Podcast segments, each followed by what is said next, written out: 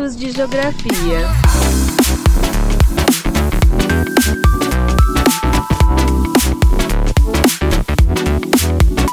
Instituto Brasileiro de Geografia e Estatística, o IBGE, divulgou neste mês os dados da PENAT Covid, uma pesquisa que revelou alguns impactos da pandemia no mercado de trabalho brasileiro. Dentre os resultados da pesquisa, e que quero destacar aqui, é de como o trabalho docente foi o mais recorrente em situação de home office. Somente os professores representaram 26% dos trabalhadores nessa situação. Os dados da pesquisa, ao analisarmos, apenas reforçam como o contexto atual está afetando fortemente a educação, principalmente com a implementação do chamado ensino remoto. Mas afinal, como esse ensino remoto pode impactar na educação?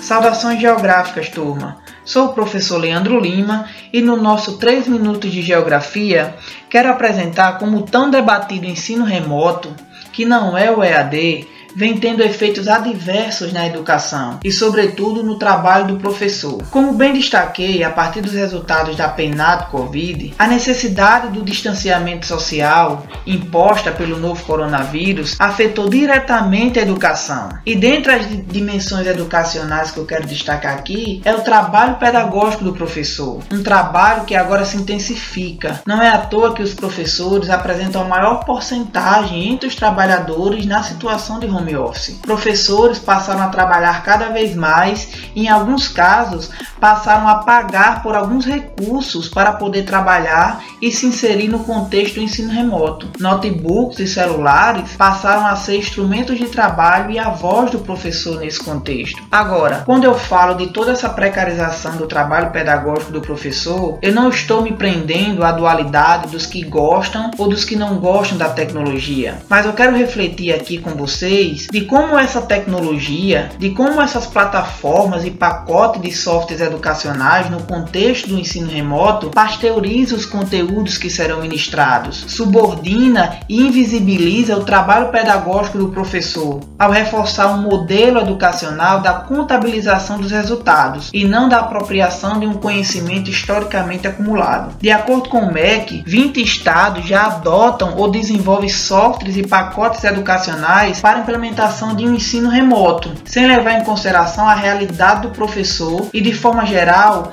não considera como todo esse sistema chega e se insere no contexto social dos nossos alunos. É muito difícil pensar que essas atividades remotas sejam de fato atividades de inclusão. O que define o essencial é a realidade, e nesse momento a escola como um espaço de construção do conhecimento, deve buscar respostas que humanizem a relação entre professores e alunos, bem como com toda a comunidade escolar. Essa foi a reflexão do nosso minicast. Não esqueça de curtir, compartilhar entre os amigos e até mesmo salvar para ouvir mais tarde. E aí, que você consegue aprender em 3 minutos de geografia?